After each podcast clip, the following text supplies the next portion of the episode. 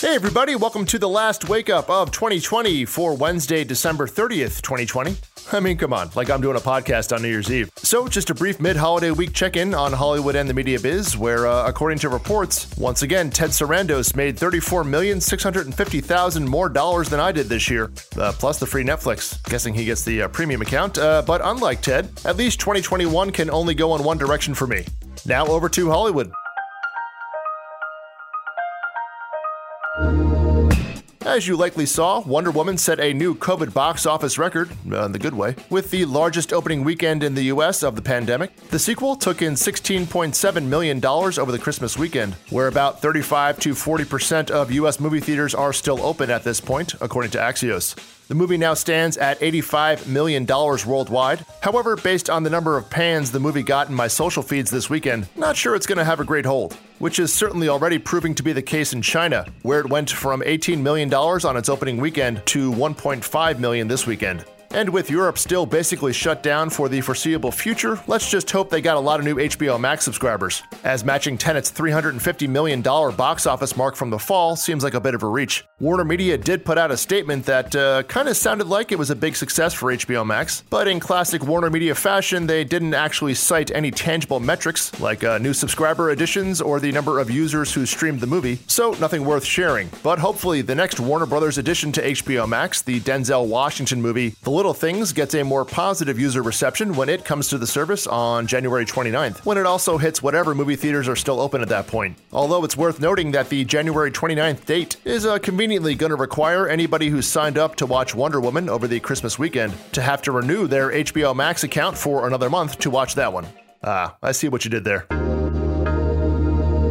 Otherwise, Universal's News of the World opened to an okay $2.5 million, taking second place, and over in the alternative universe of Japan, where COVID is not killing thousands of people a day, they just set a box office record for the highest grossing movie ever Deadly Pandemic or No Deadly Pandemic, that being their animated hit film sensation Demon Slayer the movie Mugen Train which has now taken in $313 million in Japan alone since its release in mid October. But just to bring it back to finish out with Wonder Woman, the uh, not so great public reaction is not stopping Warner Brothers from giving a green light to Wonder Woman Part 3. They announced that they've closed deals to bring back Gal Gadot and Patty Jenkins as director to round out the trilogy.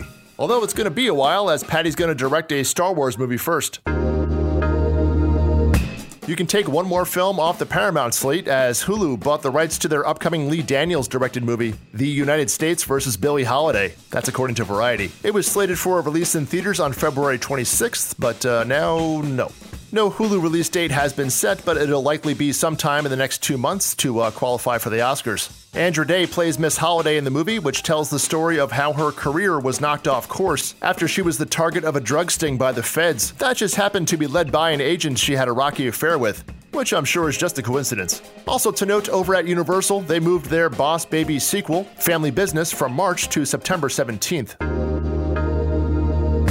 And it looks like Channing Tatum is going to join Sandra Bullock in the action adventure romantic comedy, The Lost City of D at Paramount, according to Variety. It's said to be in the vein of Romancing the Stone. Bullock plays a reclusive novelist who finds herself on a jungle adventure with an attractive man after a kidnapping attempt. Uh, are we sure that's not a remake of Romancing the Stone? Well, either way, great casting. Over in the TV set,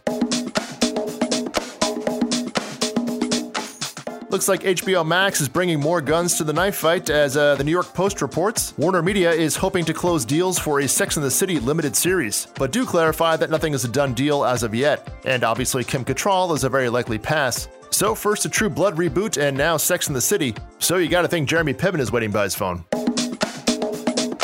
Amazon Prime and their subsidiary Twitch had 4.8 million viewers stream their exclusive NFL game on Saturday between Arizona and the 49ers. The comparable game last December on the NFL network had 8.6 million viewers, so you can uh, do the math on that one. Although over 10 million people at least started a stream of the game at some point, and then realized it was like a real game and not someone playing it on their Xbox and uh, turned it off. Ah, Gen Y, never change.